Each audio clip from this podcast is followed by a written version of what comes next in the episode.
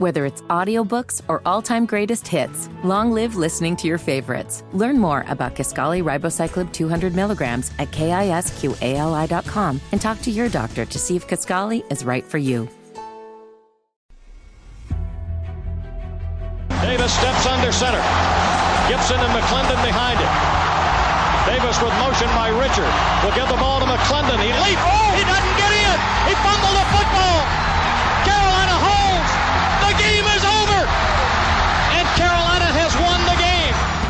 Throw. Over the middle, intercepted. Wolford again.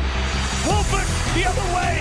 At the 30, the 40. Wolford to midfield. Miles Wolford with the pick. The heels on the doorstep of an enormous victory. Left side of the line. Hood standing to Williams' right. Williams gonna throw. One on one. Davis has it. Touchdown. Carolina wins. Carolina is the Coastal Division champion. Bernard fields it at the 26. Heading to the far side. Gio at the 35. Gio, he's at the 50. No, he's not. Yes, he is. Gio is gonna take it for a touchdown. Are you kidding me? Connor Barth for the possible win. Snap, spot, kick away, high enough, long enough. It's good! It's good! Carolina has won the game on a 42-yard field goal by freshman Connor Barth. Good gosh, dirty! This is the Heel Tough Blog.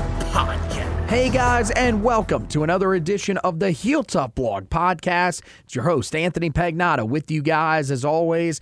And today it is time to get you ready for Fall Camp 2023 for the North Carolina Tar Heels. Today was reporting day. Tomorrow, the first day of practice as the Tar Heels steam towards their season opener right down the road from where I'm actually recording this podcast in Bank of America Stadium in Charlotte on September 2nd. Primetime game for the Tar Heels.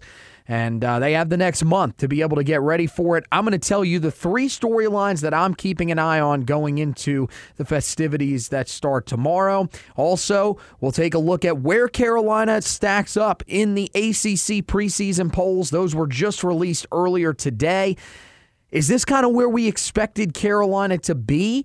Or, you know, is Carolina being a little disrespected? Are they, you know, being, you know, hyped up a little bit? What do you think about that? I'll talk about that a little bit. And then we're also going to take a look at some guys that landed on a couple of watch lists. Three different Tar players that are on preseason award watch list.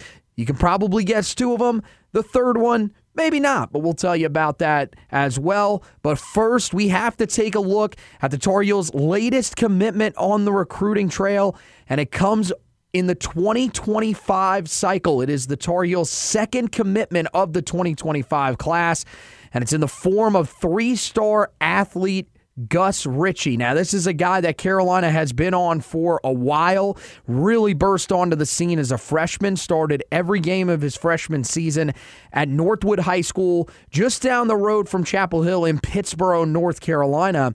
And uh, he's a guy that he's been to a lot of these camps. He's really performed well. And the Tar Heel staff did a tremendous job of jumping on him early. And he ends up committing today. Really cool commitment as well on the Noon Dish podcast. That's one of Inside Carolina's podcast uh, with Tommy Ashley. Don Callahan was on there with him today as well. and that was really cool to see. And for Carolina, you know, we we talked about the struggles. Me and Zach Hubbard, we talked about the struggles of Carolina in state in 2024, in the 2024 cycle, that is. And we really said we hope that they can turn it around in this cycle. They did. They landed a couple of guys uh, inside the top 10, Malcolm Ziegler, and uh, just the other day, four star wide receiver Alex Taylor, also another guy inside the top 15 in Jordan Shipp. So it saved them from what looked like it could be a bad year of recruiting in the state of North Carolina.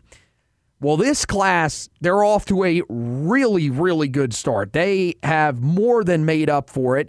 Um, they've landed the top quarterback in this class uh, from the state of North Carolina, this past class in 2024. Jadyn Davis goes out of state to Michigan. They don't let that happen a second time. They got Bryce Baker about a month ago, and now Carolina keeps one of the better edge rushers that are going to be in this uh, in this class uh, in state, and you know, a guy that's as I said rated as a three star. We'll see where he ultimately ends up finishing. Rivals does have him as a four star, um, but still uh, a guy that is pretty highly regarded this early to even be ranked. Uh, you remember a lot of the guys that Carolina was landing in the 2024 cycle early on. A lot of those guys weren't ranked when Carolina was landing them earlier this spring. So for Gus Ritchey to be a guy that's already on a lot of these boards in the 2025 class, already have a rating, it's a pretty good sign for him. That means a lot of people have seen him, um, and he's a guy that I think has a tremendous upside. When you look at him as a prospect, guy that played both sides of the ball, that's why he's listed as an athlete. But as I mentioned, he's got a little bit of an experience edge on the defensive side of the ball. He did start both uh, years of his high school career so far at defensive end for the Chargers of Northwood High School. Um, and and look, you know he's he's an impactful guy. I mean, this past year, 61 total tackles uh, 21 and a half tackles for loss and 10 and a half sacks. So a guy that's going to make an impact. There's no doubt about that. And I think that Carolina kind of needs what he brings to the table. You know, just initially watching him, he's a guy that does a great job of finding ways to shed blocks and make plays. And that's what Carolina's really lacked on the defensive line really since 2019 when you had Aaron Crawford, you had Jason Strowbridge, guys that were playing – an unbelievable amount of reps. And really, since both of those guys departed campus, it has been a struggle to find guys that can consistently get off of blocks. Uh, you know, for me personally, I'm a guy that, you know, wanted more consistency out of Tomon Fox. And now looking back, you know, I honestly say to myself, we, we could use a guy like that, what he brought to the table desperately on this team.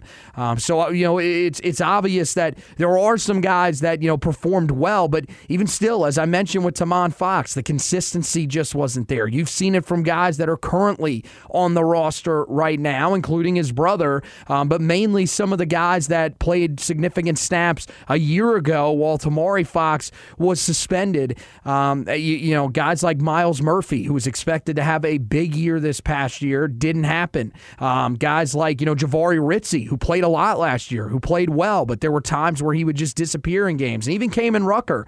Really like what Kaimon Rucker has brought to the table. I think he's a guy that should play a lot more, but Carolina needs a guy that can consistently get into the backfield and make plays. And I think that's what you see in Gus Ritchey because, look, there's been guys that have done that before. If you just look at the production, you could say, well, you know, guys like Curtis Simpson, who's coming in in this in this year's class, in the 2024 class, very productive at Kings Mountain High School this past year. If you just look at the statistics, same thing with Malachi Hamrick when he came out of high school.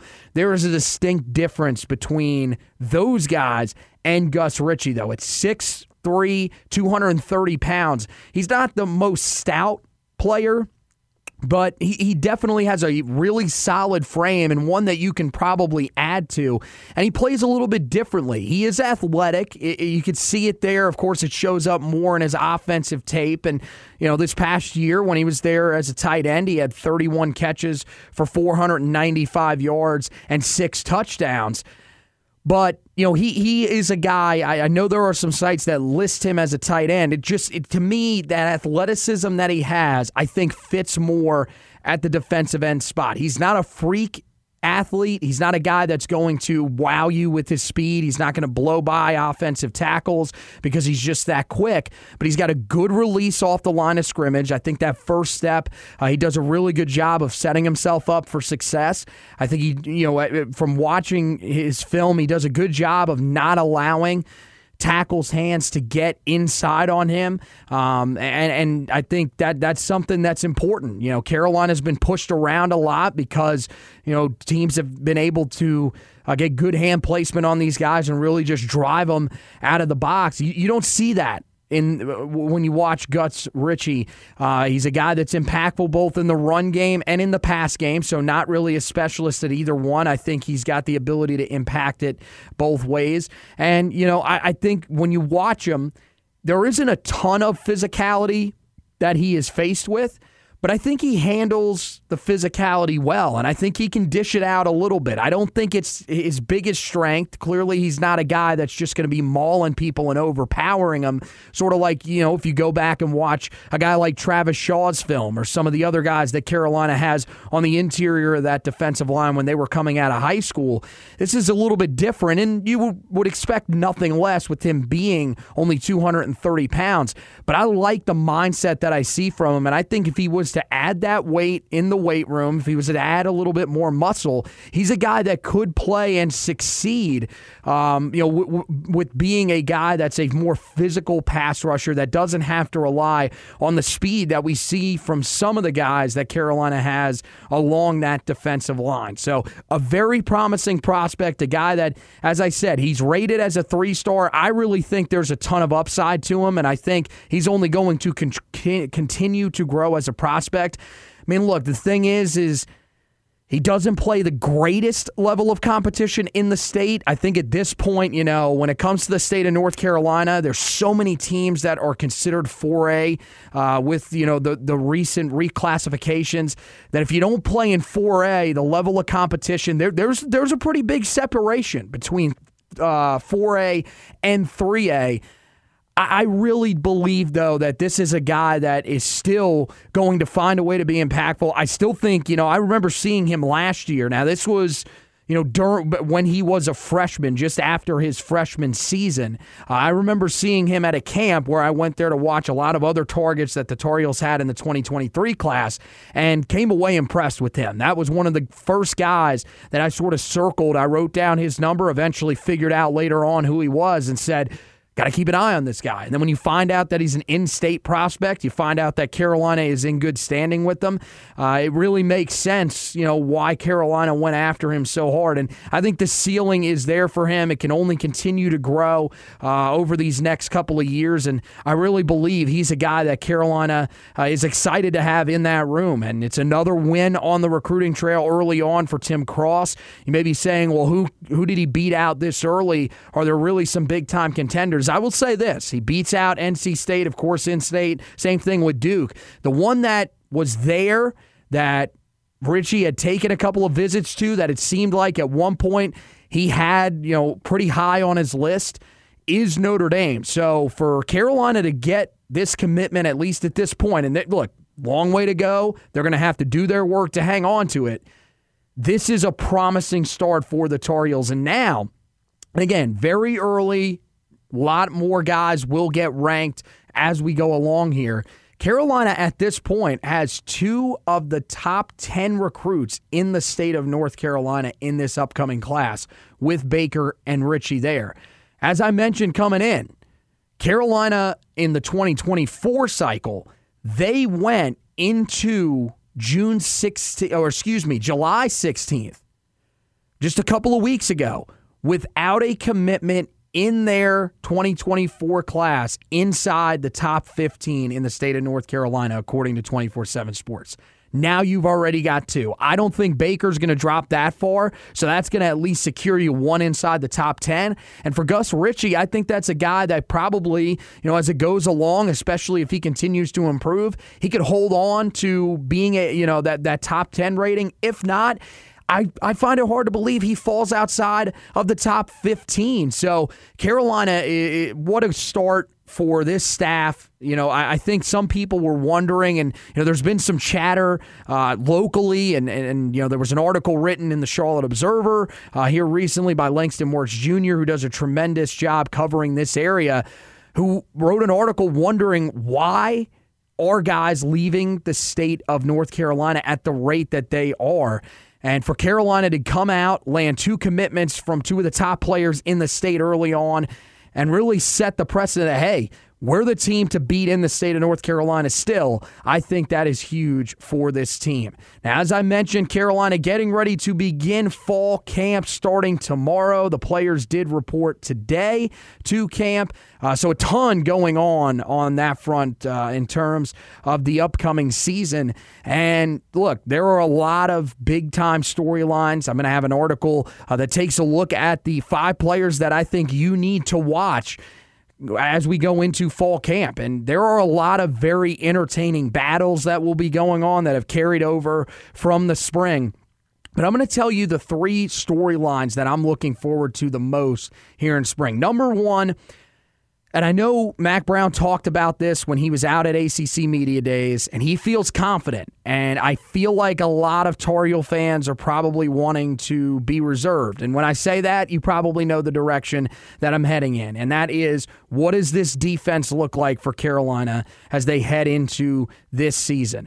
They're going to have to come out. I, I, to me, I, I think you're going to have to see market improvement in the first game of the season. I get it. South Carolina is going to be undergoing an offensive coordinator change of their own, just like Carolina is. But it's still a team that has a quarterback that is starting to get respect once again after you know he had to transfer from Oklahoma.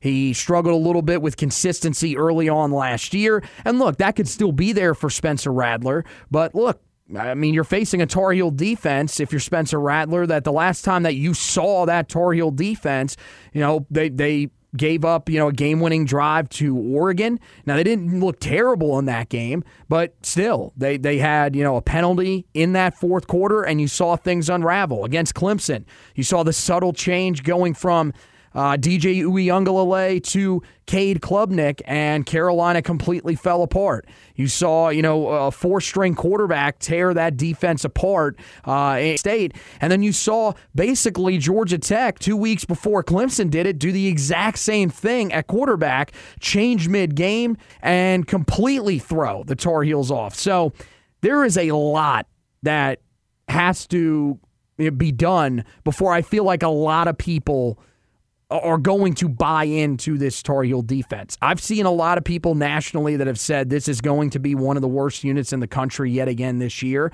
At this point, there's no reason to have hope. I know Josh Pate was pretty much saying that on his podcast, the Late Kick podcast over on 24 7 Sports, when somebody asked him a question about, you know, the Tar Heels just being average defensively. And that's the that, that's pretty much the mindset most people are taking towards this. But just from you know talking to some people at ACC media days, uh, just you know hearing Mack Brown talk about it, it really does feel like there is a different belief in this defense this year. They feel like year two under Gene Chizik they are going to be able to take a step forward. Last year, you know, Gene returning to the college game after six years off we wondered this at the time, and it feels like you know from what I've heard, this is what is what ended up happening. That he just the game was different. He had not he had not done what he needed to to adjust to the game. And and, and look, he, he I'm not saying that he should have. He was in analyst mode.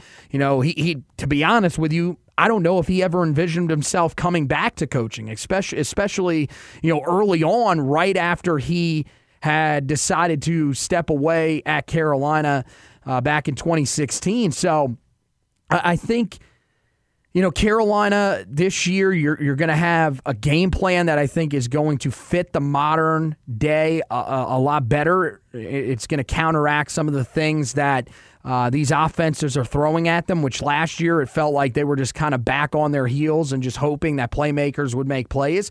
It also feels like there's a confidence with the rest of the coaching staff uh, they can get done. Year two under Charlton Warren with the safeties, uh, really just the defensive backs as a whole. Um, you'll also have Jason Jones, who will be in there coaching up the cornerbacks, which I think probably is a better fit than Dre Bly back there in terms of a teacher. We've seen him do it before at the college level. His track record is very proven.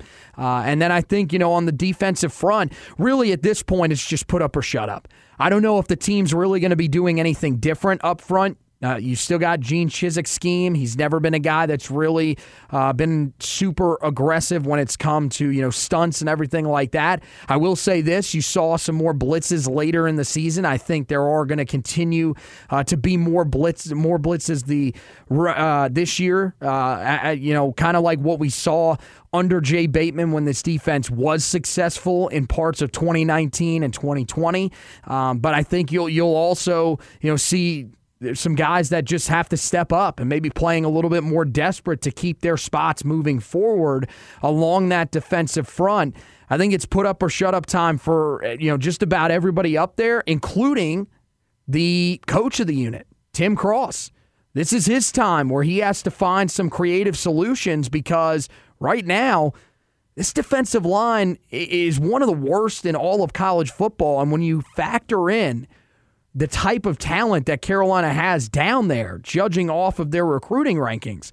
I mean, he he's you know one of the. I mean, honestly, it's one of the biggest failures in the entire country going right now amongst position coaches. So he has to get it turned around. It'll be interesting to see what this group can do. And I'm going to be, you know, interested to hear what Mack Brown has to say as we move further and further along in fall camp? You know, was it that the defense really did step up, or was it a case of, hey, the offense was still having to learn some things under Chip Lindsey, and all of a sudden there are some concerns that start coming out from Mack Brown? Don't know how honest he'll be with us, but I, I really am intrigued to see how that works out. The other thing I'm intrigued by look, Carolina, I, you know, I won't go with the entire offensive scheme because I think it'd be easy. You know, just talked about what this defense can do. Um, I, I think you look at the running back room, and one of the biggest things that Carolina is going to have to do differently this year is run the football a little bit better than they did a year ago. When Carolina's offense was at, a, at its best under Phil Longo, it was because they ran the hell out of the football. You go back to that 2020 season, that offense was just at a different level. That was an even better offense than the one that Larry Fedora's squad had at times during that 2015 season, which is revered as the best offensive season in a lot of people's minds in program history. But you had two running backs that were near the top of the country. They, they were running backs that were being talked about in the same ilk with the type of production that they had with guys like Reggie Bush and LenDale White. That's that's no small feat. And the last few years, you know, we we talked about it when we were previewing the running backs, me and Josh. You look, you had Ty Chandler. The production was there, but at times it was inconsistent. He had no help behind him. Uh, so pretty much everything was on his shoulders, meaning that the rushing attack was him and then Sam Howell having to do the majority of the rushing on the ground in 21. Last year, ton of injuries. That's definitely something that played a factor in it. But still, you were never, never able to have somebody really settle into that starting role and just kind of run with it until the end of the year. And that's the thing that I'm interested to see. Mack Brown says, look, we want to run with three running backs this year. We think that's what's best for the room is to have a three man rotation, really two that'll lead the way and a third that can chip in from time to time. And I think you've kind of got your two guys. Now, my thing is, is that what does it look like behind those two guys? And can the guys that are expected to be the starters, Elijah Green and Omarion Hampton, stay healthy? The battle for the third running back is an incredibly intriguing one. You've got British Brooks, who is a seventh year senior, a guy that did really good things for the Tar Heels when he was carrying the load down the stretch of the 2021 season. Also was the team starting running back, if you'll remember back to that Orange Bowl game. So he, he's provided some production here and there. Promising guy, a, a, a guy that Carolina definitely wanted to keep around as a leader of their special teams unit but he's looked at as somebody that Mack Brown trusts. And is he a guy that's going to get that third running back spot? Guys that'll be battling him. Well, you got Caleb Hood, who middle of last year uh, did some really good things when he was in a starting role. Uh, he, you know, not only ran the football pretty well during that stretch, but also caught the ball out of the backfield very well. Uh, actually led the team in receiving amongst running backs despite only playing in seven games last season. Biggest thing for him is can he stay healthy? He was still banged up, uh, still recovering actually from the injury that he suffered, the shoulder injury that he suffered in the middle of last season. Uh, and, you know, now he, he's kind of trying to figure out what his role is going to be in this running back room. Is there still one there for him, or has he been passed over by some of the guys on this depth chart? Uh, and then you, have got George Pettaway, who might be the most talented of anybody in this entire room when you go back to his high school film probably would be the perfect change of pace guy. You see, you know, Elijah Green, a guy that's, you know, came in, was really a guy that utilized his speed. That was how he got on the field, but he's changed his running style. He's taken more of a downhill approach, and I think it's working out great for him. Omarion Hampton, kind of that mix of speed and power. We saw it, you know, a lot of comparisons for him coming out of high school to Javonte Williams. Uh, and, and then you've got British Brooks, another guy that's shown you he can get downhill.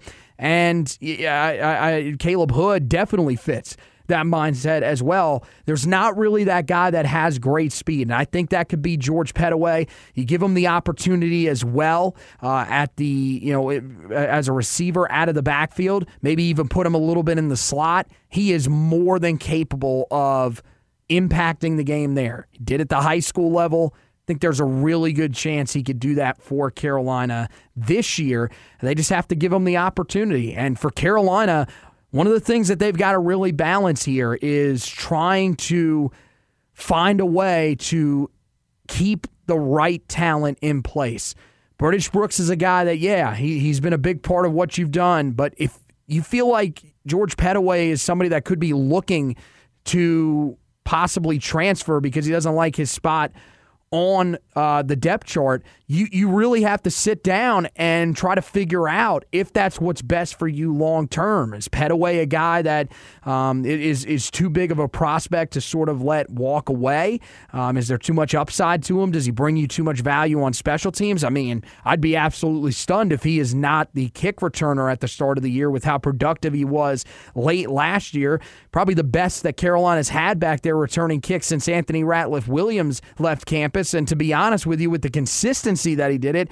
It might be since TJ Logan left campus. So they've got to try to figure that out. It'll be interesting to see how they juggle that for a running back room that, look, if they can run the ball better this year, first of all, you're going to keep your quarterback from having to run for nearly 700 yards. Yeah, it could help him in the pursuit of a Heisman, but – puts him at risk. He's not a guy that uh, should be, you know, carrying the ball as many times as he did a year ago. He shouldn't be your leading rusher again this season. Um, and at the same time, you know, it also is going to help out, you know, that offensive line. It's going to take pressure off of them from having to pass protect, uh, which, you know, has, has been a big issue for them the last two years. And it's also going to help another unit that has struggled. That defense that we talked about. The defense will be on the field a little bit less. It'll shorten some of the games. How much it really does, I know people will argue that, but look, when you're handing that football off and that clock is ticking, it really does have an effect. It keeps your defense on the sideline, allows them to get a little fresher, and allows you to keep your best players out there more often. And that's what Carolina is ultimately wanting to do. The final storyline that I am looking forward to here in camp is the wide receivers and who really steps up and becomes Drake Maye's number one option. There are a lot of really good targets that Carolina has amongst the pass catchers, but specifically that wide receiver room that people are now starting to question. I've heard this over the last couple of weeks, and to be honest with you, it's kind of left me scratching my head. I've heard multiple people tell me, um, you know, or, or tell our station over here at WFNZ that they believe that Carolina is going to have trouble replacing Josh Downs and Antoine Green. And look, on the surface, that's not really that ludicrous of a statement. You're talking about two guys that were incredibly productive the last two years. Both guys uh, nearly 800 yards receiving. Antoine Green fell just short of that last year. Back to back 1,000 yard receiving seasons for Josh Downs. That's going to be tough to replace, no doubt about it. But the group of transfers that they brought in, that duo, they're highly respected for a reason. You're talking about two of the better pickups of wide receivers in this transfer portal cycle uh, for the Tar Heels. You've got Devontez Walker, a guy that I get it, coming up from a, a group of five conference uh, out of Kent State. Um, I, it, it's going to be, you know, a little bit of an adjustment for him playing Power Five competition every single week but he played three Power Five games a year ago. Wasn't great against Oklahoma, but the other two performed well against Washington, 56 yards and a touchdown in that game, and performed very well against Georgia, where he had over 106, uh, where he had over 100 yards receiving, had one touchdown, and really turned on the Jets in a highlight reel play uh, that's been playing all offseason over and over again when you watch. Uh, his highlight tape or any breakdown of what he brings to the table. And then you've got Nate McCollum, a guy that has done it at Georgia Tech, did it in an offense that clearly wasn't set up to throw the football the way that Carolina's is. And I, I think now, you know, going to an offense that's going to utilize him a little bit more out of that slot, a lot of people think he could be set up for a thousand yards receiving. And I, there were a lot of people I believe both of those guys that I just talked about could have big years. That doesn't even bring into the picture a guy that is still back from last year that I just don't think enough people are talking about. And I've, you know, heard, I've talked to some more people, and it seems like Kobe Paysour is at least going to be given the chance to start the season on the outside. Um, last year, played in the slot when Josh Downs went out and you know did some good things for Carolina there. Uh, I would say. I mean, three uh, games that he started last year, all three of them, he uh, led them in receiving. So with that. You then turn around, and now he's going to get an opportunity to get more looks. He's the guy that Drake Maye is most familiar with out of that big trio. I think he could be set up to have a really, really good year. And I got to be honest, I don't know if it should come as a shock to you if he ends up leading this team in receiving. Uh, I, I think certainly that that would be a bit of an upset, but I really do think that everything is there. The talent, the skill set is there for him to succeed in the slot, on the outside. I think he's going to have a sneaky big year for the Tar Heels this year, and it's what they need. It's it's re- it really is. If they can have three different receivers that can be a threat, it'll probably be the deepest wide receiving corps that Carolina has had since that 2015 season, where there are just so many different options for Carolina. So that's going to be interesting to watch. Uh, I think, you know, also when you talk about the pass catchers in there, guy that may be his most frequent target early on in the year could be Bryson Nesbit. Um, and that tight end room, you talk about one of the things that you should be keeping an eye on. I mean, maybe you're keeping an eye on it at some of these scrimmages that you go to right before the season starts. But early in the year, that tight end room, I know they have a change in coach there. John Lilly going and coaching the Carolina Panthers. Now you've got Freddie Kitchens in there. There's just too much talent in that room right now. I think they are set up to have a massive season. Those are the three things that I'm keeping my eye on as we head into fall camp. Now, let's talk real quickly about the preseason ACC poll that was revealed earlier today. And to be honest with you, not really shocked at all. This is kind of how I voted, at least the top three. Further down, not quite. But uh, I was, you know, out there at ACC Media Days. They do send, since I'm a credentialed member, they do send me a ballot, uh, as well as Josh, who's out there as well, and everybody here at WFNZ. And so I filled mine out, and I put Clemson number one, Florida State number two, and Carolina number three. And that's exactly how it ended up. Carolina gets five first place votes, uh, but pretty safely in that third spot And I think that's kind of the consensus on Carolina. I think a lot of people really believe in Drake Maye. Um, there are a good amount of people just from talking to people out there that believe that this offense is still going to be pretty dynamic, even with the change in coordinator and the guys that do depart. It's that defense. And it, that's why that that quote from Mack Brown talking about the defense taking a step this year, the defense being good this year, is getting so much attention. But I think, you know, if, if Carolina, they, them as the biggest threat to those two, I think is 100% right because you've got the quarterback to do it. I think, you know, it's, it's all about can this group of talent on the defensive side of the ball, can they finally find a way to break out? That's both on the defensive front and in the defensive backfield. If they can do that, I think Carolina has a legitimate chance to make a run at one of these two teams. Florida State's got a difficult schedule. I know they play, you know, they, they do play LSU and Clemson early in the year, and you would say, okay, even if they lose those two games, is Carolina going to basically then have to run the table or only pick up one loss in conference play to get there. The thing is, is look, if they get off to a two and two start, there could be you know some people that are a little bit nervous and angry with the start, uh, considering the expectations that they have for Florida State this year. You never really know. There could that, that could lead to you know some slip ups along the way, and Carolina could be the team that could be right there to possibly capitalize, but you know, for Carolina, they, they have to find a way to fire on all cylinders. This cannot be like last year. You're going to have to start the year strong and finish the year strong. Last year, they did the first part, they didn't do that second part. And with how the schedule is built this year, it's crucial. The middle part of that schedule is where you get to pick up those wins that you are expecting to have. You have three straight home games in the middle there. Toughest one of them will be Miami, but that's a team that you've had a lot of success with, uh, you know, since they joined the ACC.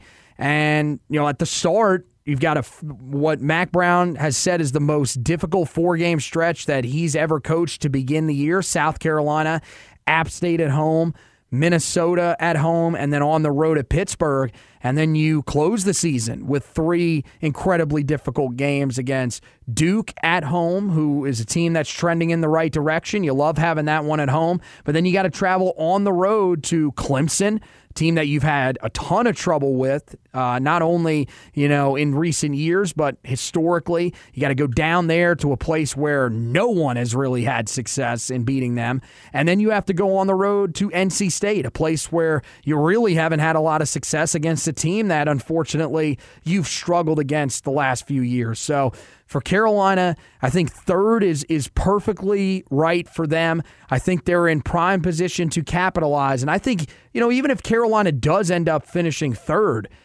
you you would probably feel pretty good uh, about where Carolina is at moving forward. Would you feel like you wasted an opportunity with a quarterback as special as Drake Maye? Well, that's a conversation you'd have to have. There's no doubt about that.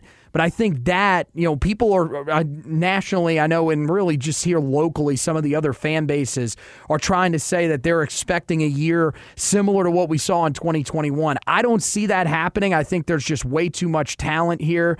I think, you know, you've got a team that's going to be much better coached than that one uh, a few years ago. But I, I do think that Carolina, in order for them to get into the ACC championship game again. And it looks like the team has the right, mindset. Drake Maye has said, look, this is ACC championship or bust.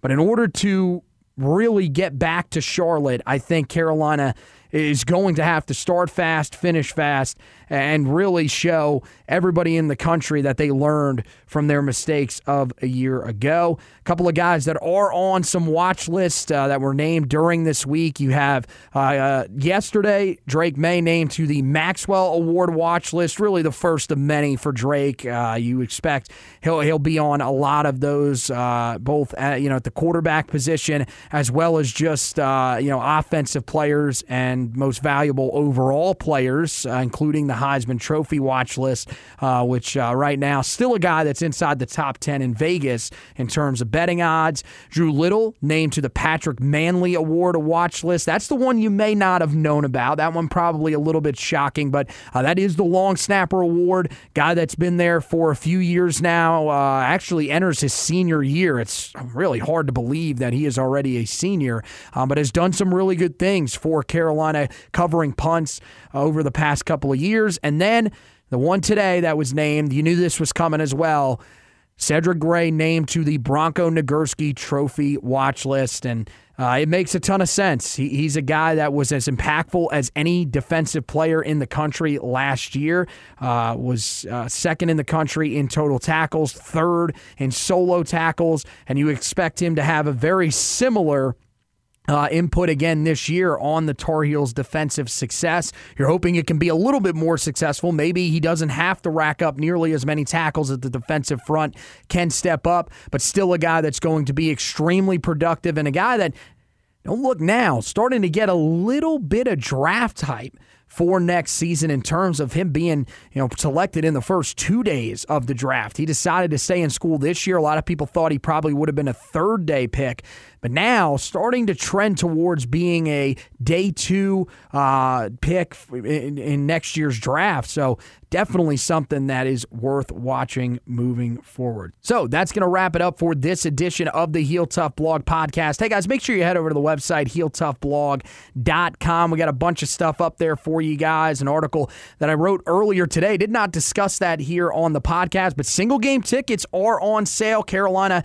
two sellouts already before single game tickets even went on sale. The App State game and the Duke game already sold out for this upcoming season. So uh, a tremendous job by Tar Heel fans.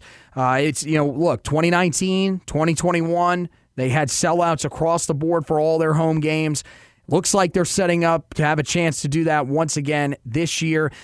But the focus right now should be on making sure that you are in the stadium on September 2nd against the South Carolina Gamecocks. If you didn't see it, Pete Thamel called out Tar Heel fans expects there to be 75% South Carolina fans. That's at least a game day, uh, but a lot of people expecting that it will be very similar inside the stadium. So go read the article that I put up about you know this Tar Heel fan base, and it's time to step up. You know there is a challenge being issued, and it's time to officially step up, show up for your team in Charlotte. It's not that far away. I get that it's closer to Columbia, but that's no excuse. There are a ton of Tar Heel alumni here in the Charlotte area, and it's time for them to show up and give us a better showing than we saw back in 2019 when Mack Brown was coming back and South Carolina's program was heading in the other direction. This needs to be a better showing this time around with the team that has a chance to be really, really good for a second straight year with a quarterback that is generational that you may not see again for a long, long time in Chapel Hill. And make sure you guys also check out the commitment breakdown of Gus Ritchey, who we talked about earlier on in this edition of the podcast. Go back, uh, check out the in depth scouting report that I have on him. You guys don't want to miss that. Also, in terms of fall camp, we will have an article going up uh, giving you a look at the five players that I think you need to watch for this year's fall camp. And we'll also have the continuation of our position previews here as we get through uh, this hectic time that Carolina's had on the recruiting trail, a bunch of on the field news as well, and of course, ACC Media Days. We'll get back to the grindstone on those position previews for you guys. Tweet back out the ones that we have already put up so that you guys don't miss any of those great reads that get you ready for this season and really dive deep into what the Tar Heel roster looks like this year. So, that does it again for this edition of the podcast. Want to thank you guys for listening. And as always, go Tar Heels.